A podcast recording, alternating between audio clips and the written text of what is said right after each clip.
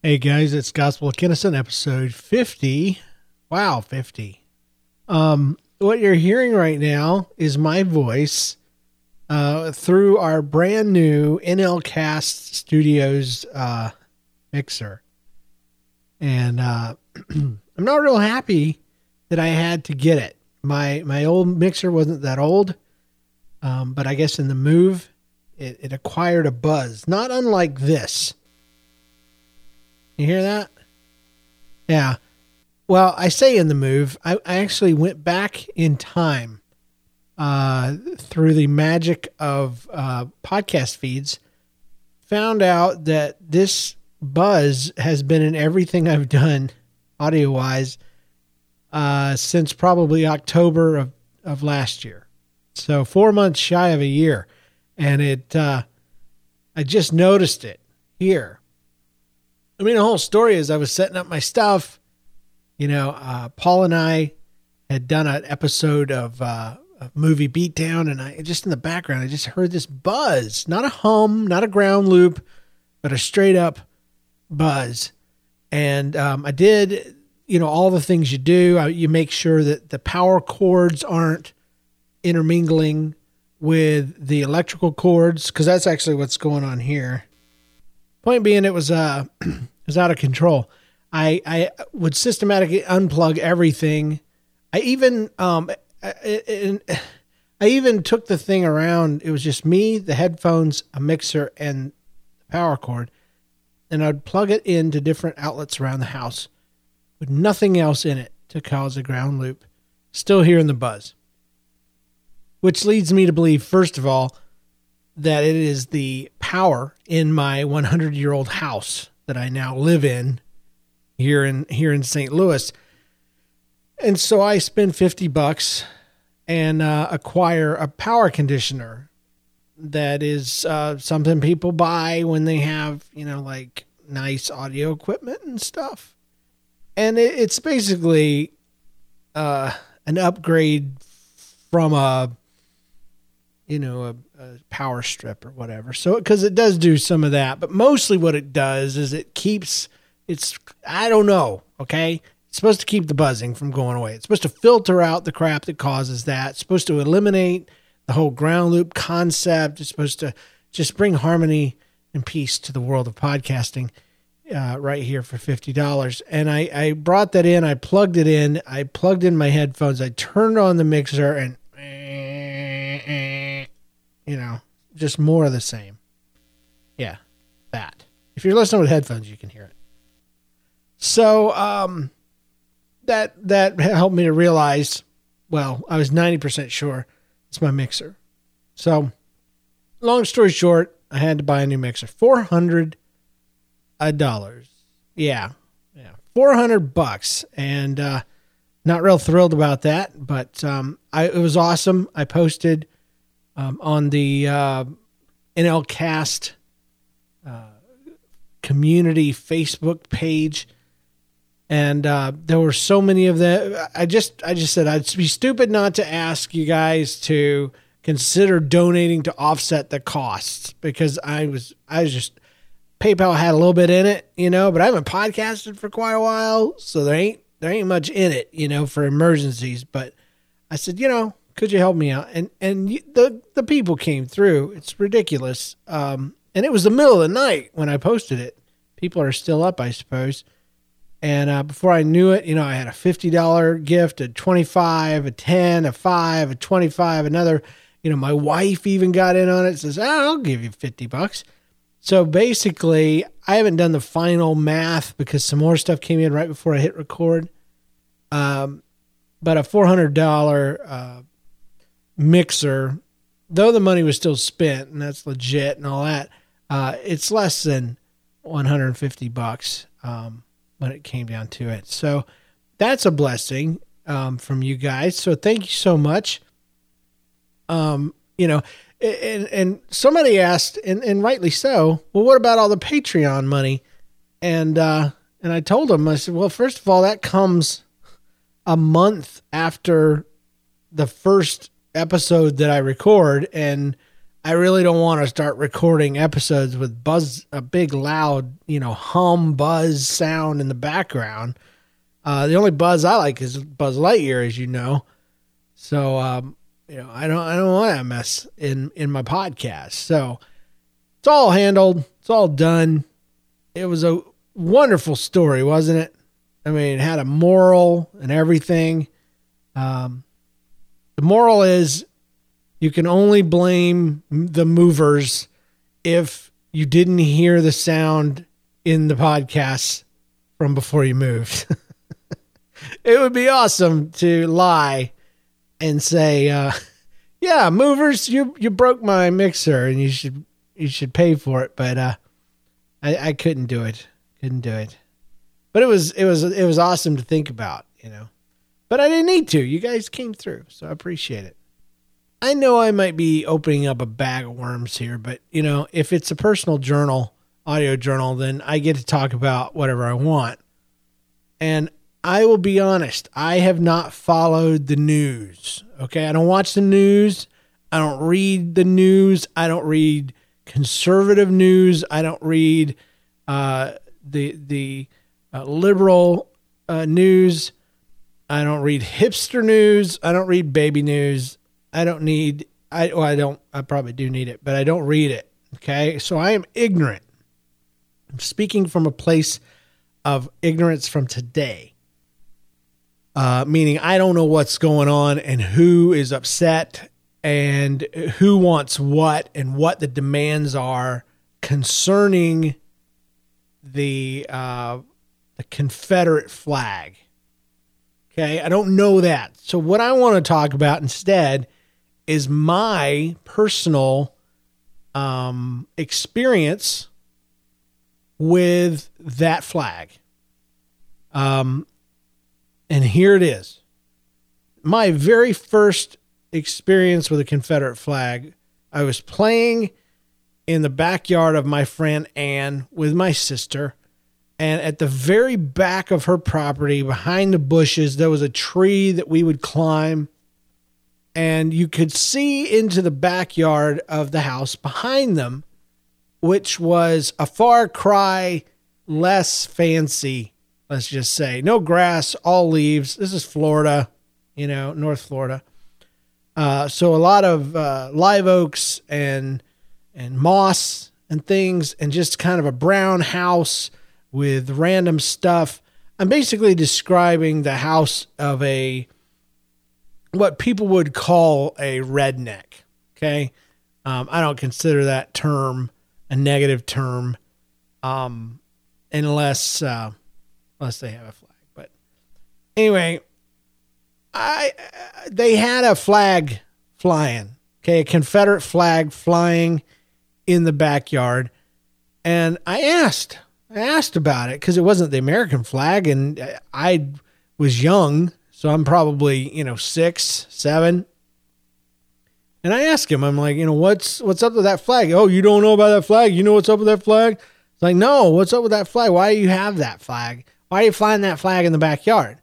And I can't tell you exactly what he said because he used the N word. So what I will say is this. He says, Well, we fly that to keep the black people away. Okay? So, you know, insert the racial slur of your choice there. There's only one. So that fits in that sentence. So there it is. There's my first uh, introduction to that flag. A Southern boy, uh, completely ignorant of what racism was at the time and and what that flag meant. And uh, so yeah, there it is. Um, it's to keep we we put that up to scare black people away. And so for a time as a child, I believed that black people therefore were scared literally because you know you're concrete thinker when you're that age. Um, I, I, really thought they were scared of the flag, and I could not figure out why. Of course, I, I don't think I ever asked anybody, and that's that's a wonderful thing because um, because then you know that would have been really weird and awkward.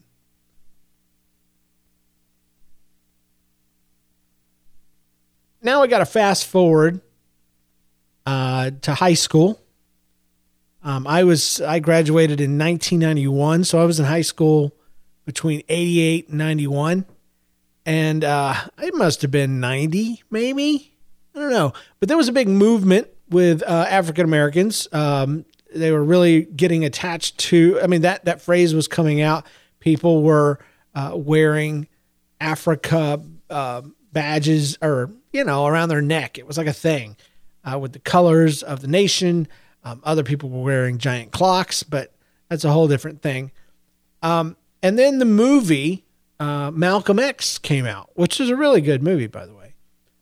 But it uh, it really got the kids, uh, African American kids, you know, X's on their hats, X's on their on their shirts, and having seen the movie later in life, because I wasn't allowed to watch movies until well after I graduated high school, so I, I had no clue. But having seen it now, and and what he stood for and what he came to stand for and why he was assassinated because he he kind of did a 180 and uh anyway his his message white folks only apparently know the the shouting Malcolm X you know uh but I believe in my heart that this community was uh, displaying um, you know what Malcolm X stood for period which in his last days was peace and brotherhood. It was more, you know, what uh, Martin Luther King was was uh, crying out for.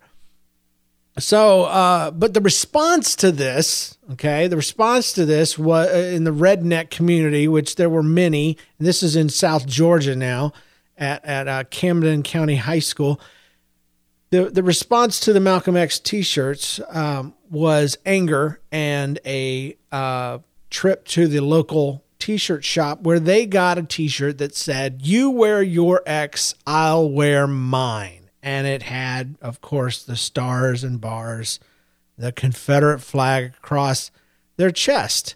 Um, once again, being used as a weapon, a comeback, being seen as an equal to what they perceived Malcolm X to be, which was hatred of white people. You know, that's that's what they that's what they assumed because they weren't going to go see it. You know, God forbid.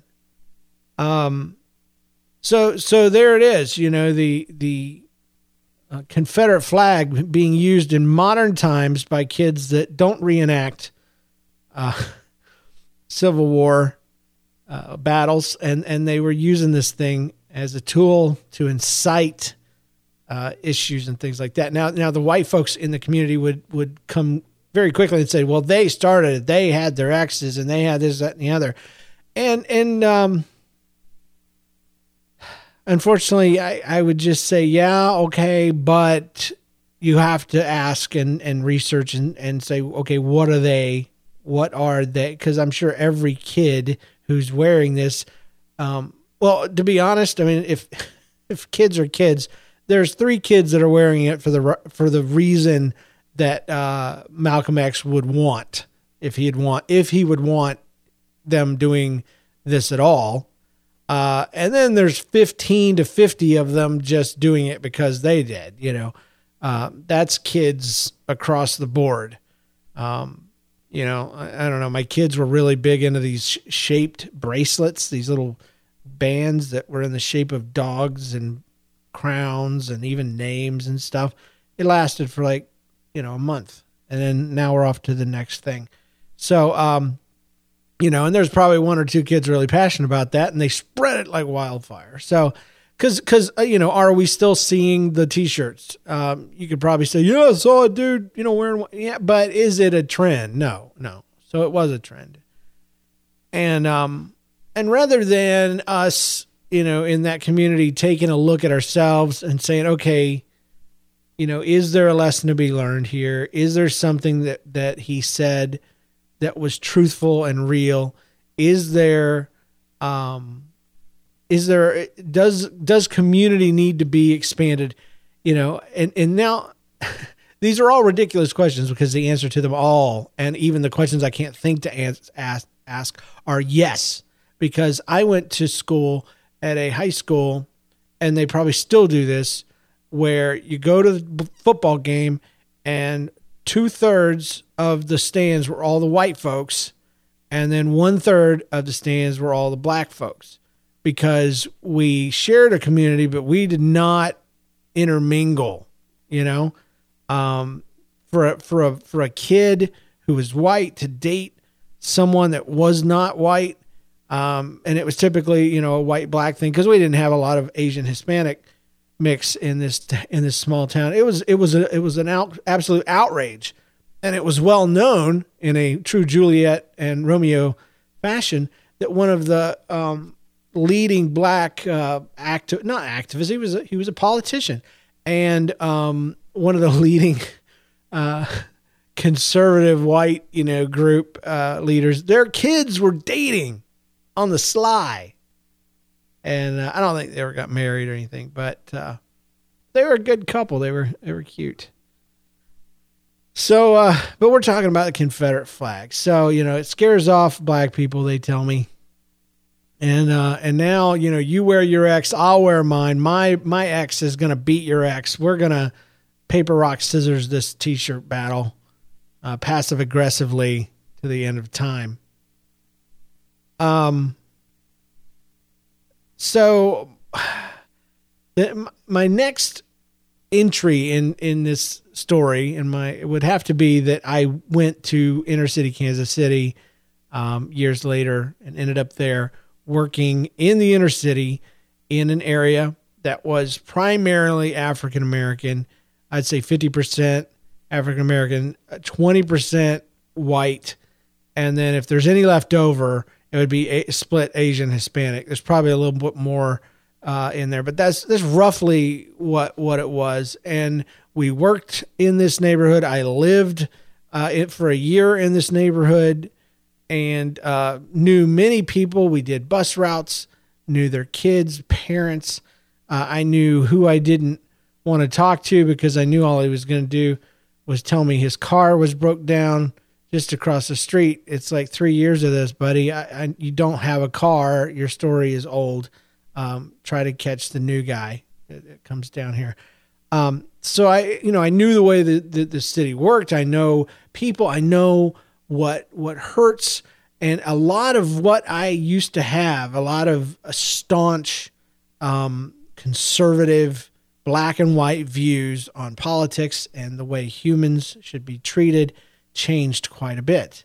Because I was the guy that thought, you know, you should obey the rules 100% with with Mexico and you coming into the country and they should all be just rounded up and kicked out. And and that's all easy and and well and good until you know these people. And you know a family a wonderful family who came and is working at your church and they're so grateful to be there. But they find out that the paperwork that they thought was legit was forged or somehow put together by their uncle. And they and their children are pulled out of their life that they were trying to build and sent back across the border, never to be seen again, as far as I know. And that breaks your heart. And you're like, you know what? That gummit, that is not what I had in mind when I had that belief. You know, it's it's just a bunch of dirty fat guys swimming across the river, right? You know, and and and they're they're here to to beat us up and take our money and you know have babies and all the crap that people say. Um, you know, and then of course knowing children and teenagers who are first generation Americans um, whose parents hardly spoke English. Um, I, got, I began to change my attitude of, you know, well, if they can't learn to, you know, speak the language, by God, um, into, you know, really feeling sorry for these folks because they would love to speak English. They would absolutely love to. It would, it would make their life a lot easier. I can speak from experience having gone to Spain and losing my luggage and not being able to speak a word of Spanish, wishing to God that I could and looking with wide eyes for someone who could speak my language. Um, so you know, there there's yeah, there's probably somebody that's a butthole about it, and I'm not learning English, you know. but um, everybody I ever met was, you know, loved the country, uh, wanted to be an active part of it, wanted their children to do better in life than they did, just like every other kind of parent. And um, you know, and and sometimes they had really weird colored houses. It was and man, they spent a lot of money on fireworks. The one, the, just the ones I know. I'm not trying to say all Mexicans like fireworks, um, even though I, I would be pretty safe in in saying that they they do. They love them. Um, and pretty much like I would say all rednecks love fireworks. Uh okay, so uh so even with the Hispanic thing, once I once I went to third world, the third world part of Mexico, and I saw uh, I, right there in Reynosa, right there on the border, as I'm working with people who children uh, being carried by their parents, begging as cars go by, other children who are older running around selling bracelets and trinkets and things like that. Um, guys sleeping, you know, on the side of the road in a in a pile of trash, going to I don't even know the name of them, but it was just fields that the government would clear and then parcel out. And when I say parcel, I don't mean like an acre. I mean like a space probably the size of your living room eh, with no streets in between and they would just give it to people and people would just set up cardboard, you know, whatever, flats and and they lived in it. And kids are running around bare feet, you know, and, and, and their feet are so tough that they can walk on glass. And um and then you look over the river and you see the signs poking up for Taco Bell and Jack in the Box and you know, and it just looks like heaven. It's the land of opportunity. And, and, and on my side, on the side I was on, you know, they're throwing cables up on the power lines to try to get electricity for these little, these little shanty houses that they built that probably aren't even supposed to be, particularly where those were. And so my, my, my whole attitude changed because I'm thinking, I'm looking at these people with babies and children and I'm imagining I'm their father and I'm looking across the river and there's opportunities. There's work over there. It's clean. They, they, there's no dirt all over the streets. You can actually see the, the center line, you know, on the road because they clean the streets. And when people tear down houses, they take the crap away instead of leaving it there. Um, not that all Mexico is like this, but Reynosa is. And my my attitude became I don't blame you a bit. Oh, yes, yes, you should try to do it legally and yes, people do. But when your kids got to eat, what would you do? Okay, all I'm saying, I still believe things should be done the right way, absolutely, but man, my heart has been added to my beliefs and it's changed them. And um, so there we go. I'm saying all that because I got I, I, I cannot claim that I understand the way black folks generally as a people think and how they have suffered and all that. I cannot claim that I understand it because I, I just, and I'll tell you why, because I respect what they've gone through and who they are and the people that they are and the strength that they have too much to try to act like I got some sort of corner on it. But that being said, do understand more than I did because I didn't understand jack squat. 10 years in a place with a with a group of people, a type of people um will will help you out. You you learn stuff. Um like for instance when we lived there i fully expected that we would be broken into constantly. Um, we never had a problem because we lived there. We were neighbors. Nobody you know people don't steal from neighbors you know? Uh, we did have a guy one time ask us if we had any food while we were unloading our groceries, and I, I told him no, which I know technically was a lie, but I learned in ethics classes if you can answer the question they're really asking, then you're not lying. And the, the real question he was asking was, Do you have any food I can have? And the answer to that, as I was struggling with three bags and trying to close the trunk, is no, no, I don't have any food for you. But anyway, the the I'm getting to the the crux of the thing here is I um, made a lot of friends, a lot of people that I will uh, consider friends for life, and um, and I mentored a lot of kids, and poured into the lives of a lot of kids. There were there were kids that um, you know the school would call us before they'd call their parents. You know, we'd go eat with them and and the teachers would say at lunch, you know, or something, and the teachers would say it changed everything, and just because somebody was was caring and and and you know giving them some some some FaceTime or whatever, but but one thing I learned, and and I had to learn it the hard way, because there's no other way to learn it, is that the world, the universe hates black men. Hates them. It ain't just white America. It's the universe.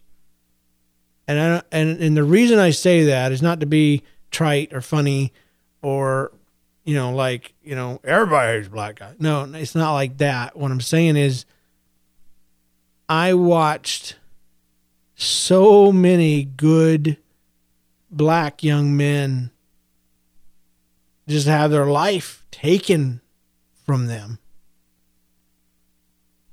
We, you know, and and yes, there was a few black girls. There was a black girl um, named Donera, and she was on my web team for our youth group, and and then she just freaking up and dies, you know, for no some brain aneurysm thing. But but with the boys, you know, um, one kid was in an argument with his uncle, and his uncle hit him in the head tried to pistol whip him and the gun went off and boom. Um, he's gone forever. Smart guy, almost out of high school. Another guy at his uh, senior prom um, in the city and uh, heading out, getting in his limo with his with his girl. Drive by, not even aiming at him. Boom, he's dead. Buried him. Uh, another guy, Jeremy. He was in a car with three other people. Um, got in an accident they walk out, he dies. Three white kids and him. Boom, he's dead. Um, I think it's because, just personally, I think it's because black men have more to offer this world than anyone could ever imagine. I really do. I know in in white America they get a they get a pretty rough rap and guys, I've seen gangsters and guys that, you know, scared me dropping off kids late at night, you know, after after a youth group meeting and I'd walk around to open the door and they thought I was coming at them and so they would step to me.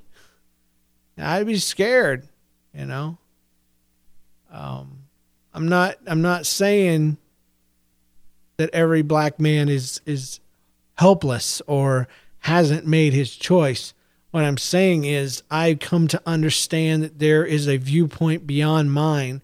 There is a side to things that I can't understand and just keeping that in my head um it doesn't make me better, it doesn't make me better. It it makes me more sensitive, I guess it keeps me from getting angry a lot of times you know like like i would imagine the average white person when they see black lives matter on a t-shirt or in a sign in the front of your house you you would probably get angry and say well all lives matter All lives matter. We all matter. Yeah, but cops aren't pulling over your kids and and messing with them and jacking with them and in an up kilt. You know, and you can say, well, the kid shouldn't have been, you know, eh, this and that and the other. Yeah, but did he deserve to die? You know, they shot bin Laden with three bullets. I don't even know how many Trayvon Martin got, but it was a lot more than three. So I have compassion for people because I have seen two types of cops as I was dealing because cops were were we had off duty police officers uh, involved in our ministry because we we we needed not protection for the kids there, but just the crap that would try to come in, um, drug deals and uh, rival gangs or or somebody's girlfriend's brother, you know, that kind of crap. But um, I, I I met two different types of policemen, and there was a lot of them, but there was there was two. One of them was a decelerator cop. The other one was an accelerator cop. Decelerator cop would come in, find out what was going on, yeah, handcuff people, get stuff calmed down, and then just really try to de-escalate the situation. Come to the to the place where you know we could find some common ground, figure out who needs to be uncuffed and let go, and who needs to answer for what they did, or oh, it's a big misunderstanding. We can drop it. Let's walk. I like those guys. But then there was the accelerator guys. They were the ones that would get into a situation and you could just see their masculinity start busting out of them. Their chest would rise up and their their mouth would just get all little cakey on the sides because they were talking with spit coming out and they were just mad and angry. And they wanted to uh, prove that they were strong and they were there to just dominate the situation. And uh, and it would accelerate things. Uh, one guy in particular i always remember how how often it, that stinking spray came out uh, the pepper spray and he would use it and that would just oh man I would just light a fuse. I was like lighting a fuse because he'd pull it out stupid things and they're like, "What? You did you did it there?" I mean, the kids even around would just get upset then. Um so, you know, in these in these issues in these situations, um I don't understand a lot of things but I do understand why um, typically uh, low income, mid income, black uh, inner city families why they don't trust the police. It's it's not. Um, I don't know. I don't know at all. So, like I said, I can't I can't say a lot, but I will say that there are two types of cops. There are the cops that white America thinks all cops are like. And then there are cops that are not like that because we watch cops on television, you know, and the cops with the, and they don't ever, no, no, no, no. No, you know what? Cops swear like sailors. I was in a car one time and this guy got took down and, oh man, they just beat, uh, beat him up. And um, rightly so. The guy wouldn't sit down. He was acting like a retard. Um, some some white kid, you know, had gone around and picked up all these things and and whatever, and he just they just slammed him into a car. I'm like, didn't show that on cops, you know. Sit the bleep down, you know. So, you know, and and granted, they got rough jobs. They put themselves out there, but to act like they're going to be perfect, we don't trust our uh, politicians to be perfect. Why do we trust our cops to be perfect? They're not above the law, and um, you know, uh, being held accountable for the things that they've done. I mean, nobody's being indicted. Nobody's getting called to the carpet on these things, and it and it just gets it gets on their nerves because black folks. One thing I I kind of figured out about them is it's not about right or wrong all the time you know, like even in politics, it's not about, um, it's about justice. It's about justice. It's about what is is just and what is um I, I don't want to say fair because that sounds like what a four year old would say, but the, the the equality thing is huge. Um, and I was talking to a, a family member the other day, and he was talking about how how uh, you know he thinks it's great when young black men rise up and you know get jobs and all that kind of stuff, but he says they just they just don't seem to try, and I'm like, what the heck? I'm like, listen to me, you you've you've hired guys to do jobs, you know, and all this kind of stuff. If you had a a well spoken white guy and you had a well spoken black dude, which one you would hire the white guy, wouldn't you? He goes, Well, yeah, yeah, I probably would. I'm like, exactly. Exactly. That's why the black because he was talking about all the things that black men and women, um, you know, teenagers and stuff, you know, college funds and all this kind of stuff. And I'm like, that's why they need a leg up. That's why they need help. I mean, nobody gave their family freaking land back, you know, 200 years ago or whatever it was. Nobody gave them great parcels of farmland to get their crap going. You know, they they they helped build this nation through slave labor and then th- did they benefit from it at all? Absolutely not. Absolutely not. So, all that to say, and I have to lay this groundwork because um, I, I've I've I don't know what the right word is, but I have a heart for those for these people, and I still have friends. Um, they're part of my my community, my church, um, them and their children, and I would do anything for them, and I think vice versa, is is as well. Um, you know it.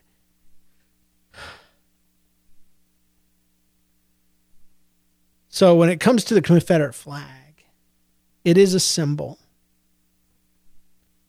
And my next uh, thing with them was when I moved to St. Pete, and I was in White World again, and it was really weird it was quite a culture shock. I did not realize that I had left White World. I thought I had just, you know, added Inner City World to my world, but no, going back was hard. It was very hard. The games that they play, the images that that they want to put out, and I think St. Pete is a exception. I don't think everybody in White World is as white as these folks are. And when I say white, I I I say it jokingly as a as a diss, but I'm talking about people that love their dogs as much as their kids and who will call a school and try to bring it to its knees because one kid had a had a peanut in his lunchbox, you know. Just and if that's you, you know, the heck with you. Screw you. You're you're an insensitive jerk.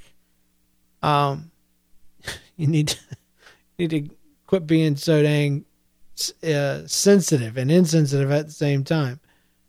But um, but it was at this church. There was an event that happened, and um, during part of it was like a musical montage, and during one of the musical montages, the uh, they played Dixie. I guess representing this the the the South and a uh, a white couple and a couple of kids came by dressed as rednecks and and there it is you know the big stars and bars up on the big old screen in the middle of sunday service and and look away dixieland you know is playing and for a lot of folks um that happen to be lighter skinned that's that they consider that a heritage thing um you know hey that that land of cotton, old times is there, not forgotten. Look away. I mean, we all learn it. It's it's what we do. It's a southern thing. It's like a like a deal. But um, I looked over to a black family that I had seen come in for the first time, and um, saw the look on their faces as they looked up at that screen, and my heart just broke. They didn't get up, walk out. They didn't shout. They didn't do anything they had a right to do. Um, they just at the end of service left, and I knew they wouldn't be back. And so I brought it up in staff meeting, and and you know everybody was kissing each other's butts about how awesome the event was, and I just said, hey, you know what? Just a thing, okay? Um, black folks view the uh, Confederate flag the same way Jewish folks view uh, the Nazi symbol. And you would have thought that I had peed on the Constitution and wiped my butt with the American flag.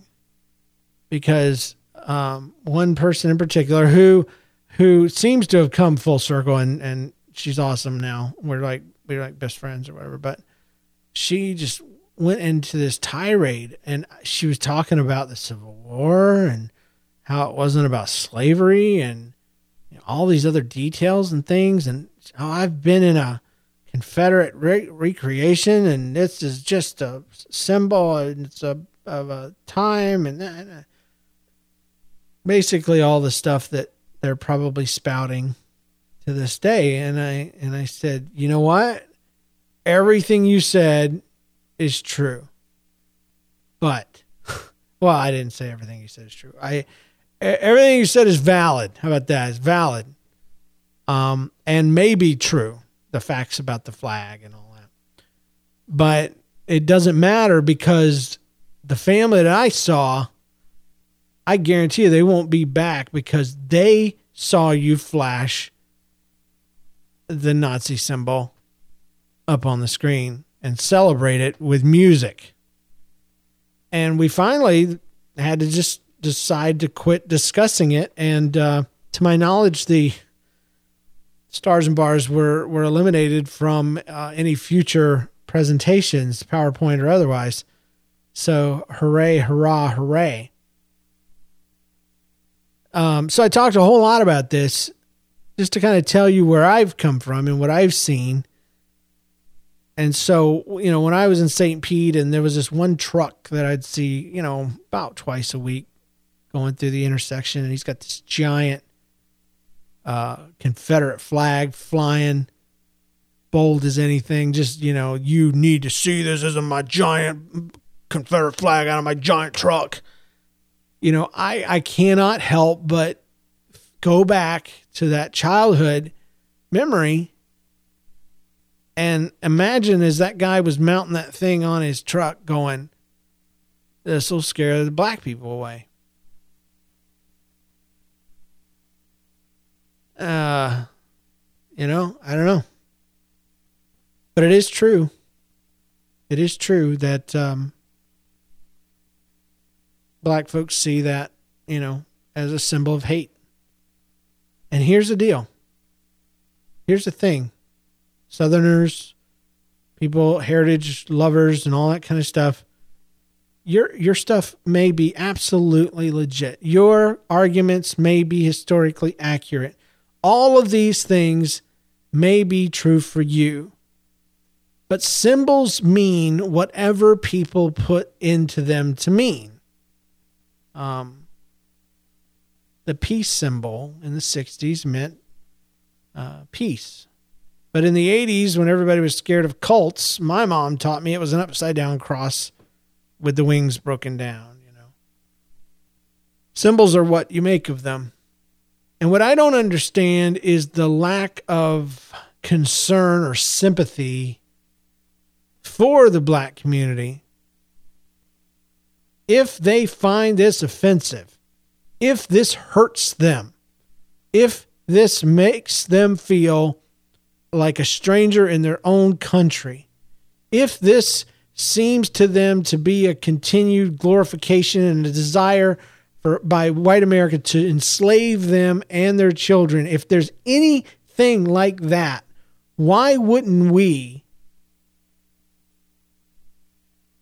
want to help them with that? Now, I don't mean sit down with with classes and come learn about the flag. No, keep the freaking flag folded up in your in your house You know? Now I know what, what the problem is with my explanation is I know the kind of people that are flying the big giant flag out of the back of the truck. I know those kind of guys.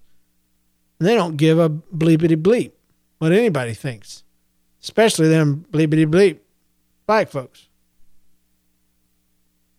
I'll do what the heck I want. I'll speak English. I'll order things off Amazon. I don't know what that has to do but but I don't know. The people listen to this. At least you'll know if you disagree with me, you'll understand why I feel the way I do. Now, um, do I think that that banning the Confederate flag uh, is going to change anything? The answer is no. I do not. I do not believe that arguing over it and doing all this stuff um, that I hear is going on is is worth it. I don't think it's going to change uh, gang violence. I don't think it's going to change um, the the seventy five percent uh, uh, illegitimate birth rate in in black communities. I do not think it is going to stop black on black crime. I do not think it's going to teach instantly teach uh, cops um, how to properly respect the people that they serve and vice versa. I, I do not see it doing any of those things, but I see it like this. Imagine you're a black dude. You get up in the morning and there's a flaming cross in your front yard. And you kick that thing over, you fill in the hole, dump it over for somebody to pick it, you know, the trash man to pick it up. And then the next morning, it's there again. You could say, oh, it's a symbol, it's a cross. Jesus died on a cross. Fire is awesome. We love fire. Part of our heritage is what we used to do. Put a noose on it just for fun. That'd be awesome. May not mean anything to some people, but to that individual, it would mean a whole freaking lot. You know? I'm sure there is something that you could think about that if you saw it emblazoned on a t shirt, it would make you irate. Um, I, I, I'm not saying we go around and kiss everybody's butts, but this is a big issue. It was still on the Georgia flag until recently, very recently. Um, it is a symbol of hatred to the black community. Why would we want to defend that? Because what we're saying and what we seem to be portraying is that we support that. They don't hear, oh, it's a part of our heritage. Oh, it's just because it was this, that, and the other. What they see is that was a flag that was over the people that were fighting against our freedom, and you want to keep it in amazing places on on flagpoles. So, because you're never going to stop the rednecks from doing it. That, that's what they, they live for.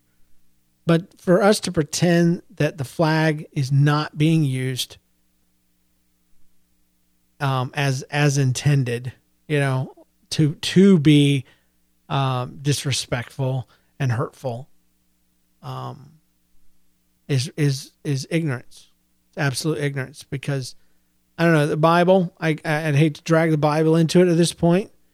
Um, but the, but there's there's comments in there about new Christians and our freedoms in Christ and things that we can do. But but they can't because you know meat offered to idols, whatever, whatever. Um, but if there's something I can do, or believe, or see, or feel, like like a Confederate flag, but then someone else it is it is a stumbling block to them. It hurts them. And by god i'm going to rip that sticker off. I'm going to i'm going to take that flag and i'm going to put it away. I am going to stop advertising the things that hurt my brothers and i guess that comes to my last thing is we see it as us versus them and it shouldn't be that way. It should be us, especially as Christians, guys. They will know we are Christians by our love. You know, there's not a lot of division um, talked about in the Bible as far as especially New Testament church. We we're supposed to bring in all kinds of people. Peter um, had the had the the the big um, thing lowered from the heavens and the birds and all the stuff was in it, and he's like, "Kill and eat." Oh no, it's unclean. I've been clean since my birthday. Blah, blah, blah. Uh, do not call unclean what I've called clean. And and I and I realized that the application for that today. Back then, it was you can go talk to non-Jewish people. Okay, that was a racial. Well, it was actually a religious issue because everybody that wasn't Jewish was was uh, was um, a Muggle or whatever. Uh, but it could easily be applied today in a racial uh, pl- place. It's a you know, don't call unclean what I have called clean. Jesus died for everybody, every freaking body, gay, straight, transgendered, young, old, dirty, clean, mean, nice, all of us all of us in need the same grace, whether it is to try to live our life by his standards and the grace that we use screwing that up all the time, or the grace that is afforded every man, woman, boy, and girl that is allowed to walk this earth without the love of Christ accepted into their heart. Every one of those days is a gift from the same God guys, we got so much us versus them going on. It's not even funny. Don't get me started on the whole gay thing. Except for this. You know, back in, in the early church days, when the apostles were going around in, in Greek at times, in Roman cities and all this, you you do realize there were temple prostitutes. Do you, you do realize it was customary for especially philosophers and stuff like that, to carry around these young boys that they would ritually and routinely have sex with. And none of this is mentioned in the Bible, not because it's not important, but because it was so ingrained in the culture and it was so unimportant when it came to what they came to do. Because what did they do?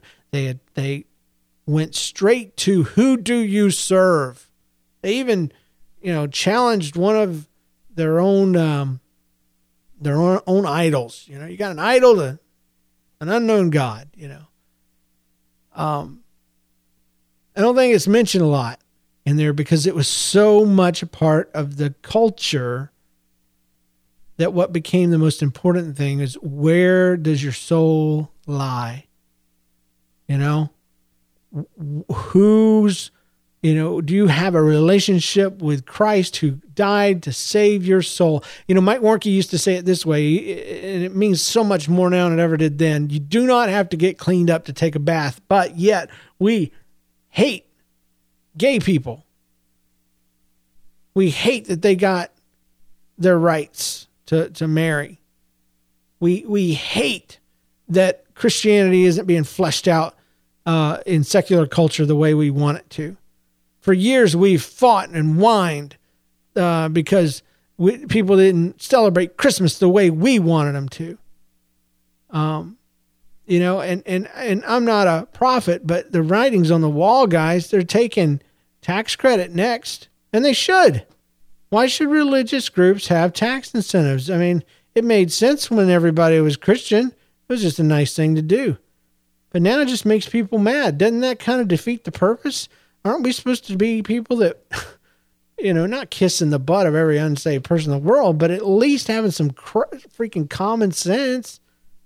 Say, okay, you pay tax, I pay tax. You know, We're, we've got this mentality that ministers and churches and people that go to them are better than other people. And that's not true. Christ said the least of these, man, do what he did and, and wash feet. No, don't go out there and wash feet. They'd think you're insane. But culturally, what could be the equivalent of that? I'll tell you the first thing it would be it would be putting yourself down a few notches and looking up at folks rather than looking down. I know that much right now. And that's about all I know. Because as, I'm- as I'm coming out of my d- season of depression and anxiety and bipolarism and still dealing with, you know, moments instead of seasons now of that, I don't know a whole lot. I know that I've suffered. I know that that has changed me. I know that I don't really worry about a lot of the crap that I used to worry about because I don't trip out when sinners sin, when they do sinful things. Everybody everybody freaks out, but it's for me in my house we're not tripping out when when sinners do sinful things. Um and by the way, one of the reasons I'm not tripping out is because I'm a sinner and I do sinful things. And are my sins any better than anybody else's? No. The only difference between me and them is that I am saved by grace through faith, not of what works. Works, works. But yet we judge each other by works. I'm doing great things. I'm better than you. You're doing bad things. No, no, no. We're supposed to be the servants of these people. We're supposed to be living at peace, if at all possible, with these people. We were never told to be political. We were never told to do that. We were actually told to give to Caesar what belongs to Caesar and to God what belongs to God. Um, as secularism and as what we would consider sinful things become mainstream in our community and in our world, we can fight that stuff and we can come off as angry, evil, spiteful, whiny people, or, or we can be like Christ, who lived right in the middle of a world not too unsimilar from ours, except it was dominated by, uh, you know, mon- monarchy of some sort. I don't know what kind of government the Romans had, but it was, it was something else. But a lot of taxes from I hear. And um, and Christ showed an example of humility, of um, you know, of love. You know, everybody trips because he's like, "Go and sin no more," you know. But to that woman caught in adultery, he showed her. He saved her life first of all. Can we get that in there? Secondly, he shifted his position and he knelt and drew in the sand. Everybody's like, what did he draw in the sand? I don't think it mattered. I think he was just doing it to tick off the dudes to give him time to think about what he had said. And I also think it put him on the level of this lady laying on the ground. I know when I talk to kids and I want to get really serious with them, I, I kneel down, squat down, and, and talk to them face to face. Um, and here was a man speaking to a woman in public, someone caught in adultery. And when you were associated with these people, you were branded. And we think that's weird, but that's exactly the way it is now. Go have dinner at a gay guy's house and then go to church and see who talks about you. Um, but uh, but he but he put himself on on there and then he started talking to her and he showed some sort of maybe supernatural maybe, you know, maybe he knew her because of the foot washing that came later. I mean maybe they had some sort of brush uh, with each other but he was he was a man that could could know things because he was god. Uh, but he spoke into her life and after he had done that um, you know it was it was go and sin no more. So um, you know we're not shouting from the mountaintops about sin um, because you don't have to get cleaned up to take a bath. You need a bath, and the and the bath comes uh, from the forgiveness that comes from Jesus Christ. What He did in John three sixteen. God loved the world, sent His Son down on the cross to pay us the price for our sins, so that no one would perish. He doesn't want anybody to die and go to hell. But what we've turned it into is we we want you to act exactly how we claim we act um, but we're not going to share the truth that supposedly helps us to be better than you, you know. Because if we share that, you know, and that's the thing, we're too shy. We're too shy to share about the gospel. Too scared to go to somebody and talk to them about it. But boy, oh boy, let somebody talk about, you know, something that, that strikes us as as nuts in in the political world or in a moral sense. And oh man, we just rise up. because we have come, become, I was thinking about this the other day, we have become the equivalent of football fans for Jesus. Football fans, they dress the part, they buy special shirts and things like that. They come together, they get they meet in each other's houses, they have food and fellowship, and they celebrate and they cheer on their team and they fight and argue over which team's best. And man, they're proud and they represent. It's on their cars, it's on their things. Man, that sounds an awful lot like a Christian today because we do the same thing, man. We're we're Jesus fans. We got him on our T-shirt. We got him uh, on our car. We got him on our check in our checkbook. And and and yet all we do is fight and argue and represent when it comes to what is right and wrong in America rather than actually playing the game. We were supposed to take up the cross and freaking walk the field. The, the analogy's breaking down, but you get what I'm saying. Because the fan, here's the thing about the fan is the fan is it, it's important in, in the NFL and all this. These fans, you know, but in reality, in reality, they don't do anything. Yeah, okay, they buy tickets and they go and all this. But there's a lot of guys that don't. And they just sit at home and watch stuff. They cheer. They think they're helping. And honestly, they're not. They're not making a difference. They're not changing. They're not rubbing shoulders. They're not give, squirting water down the, the players' throats.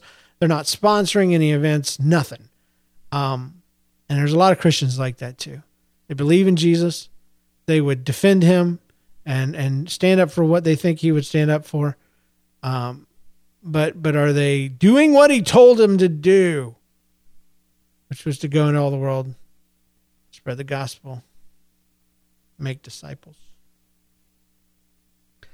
I'm uh, I'll be the first to say I don't know that I'm doing that, but uh, 99% of the reason we moved here to St. Louis, live in the city, was to do that, to become a part of a community of people um, that would be folks that would accept and love everyone um, to bring them into um, a community that loves them as Christ would, you know, and let let Jesus and the Holy Spirit do their job. You know, if something's wrong with somebody, something's messed up, you know, if they truly love Christ and they read it in the Bible, don't you think they'll change? If God's real, if we can trust his power, can't we trust him to convict somebody in their own time? You don't have to get cleaned up to take a bath, people.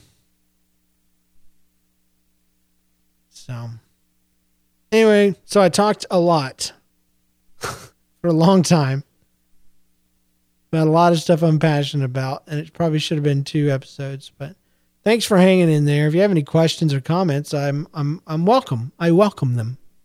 You can email me at james at nlcast.com. I'd love to hear any comments even about the sound quality if it's any better. I think my gate is a little uh, a little high because I think some of my words were getting clipped off there, but we'll see about that. Um, but my challenge to you as you're listening, if if you're not already there, is always be open. And I mean this across the board. Always be open to being wrong about everything you know. Um, because it, the things that you really do know that really are true will reprove themselves every day. Even, you know, Christ, is love is is new every morning mercies are new every morning. So you could you could literally throw your faith away. Well, figuratively throw whatever. I'm not a theologian. But you could kind of kind of just kind of forget about absentmindedly just say, oh, and then boom, it's there. It's there for you. You could do that with your the love you have for your spouse. And then if it's real and true, it's going to come up in the day. I love, I love you. I love you too. Something you're going to do for that person regardless. Um, but then with the trivial stuff, the things that we put on the same shelf as salvation that don't really belong there, let's be open at least to the idea um, that everything is open to being questioned. Everything. And you say, well, brother, I got faith that's rock hard and solid and never be moved. Well, that's great. But the Bible says that we're supposed to test and approve. And it also talks about faith being tried through the fire and how it purifies it. So if your faith hasn't been tested, it's not faith at all. If your faith's not in motion, it's just a belief. You're just a fan. You're a Jesus fan. So I hope you enjoyed that. Uh, we'll talk to you next time. Thanks for letting me talk to your ear. Peace.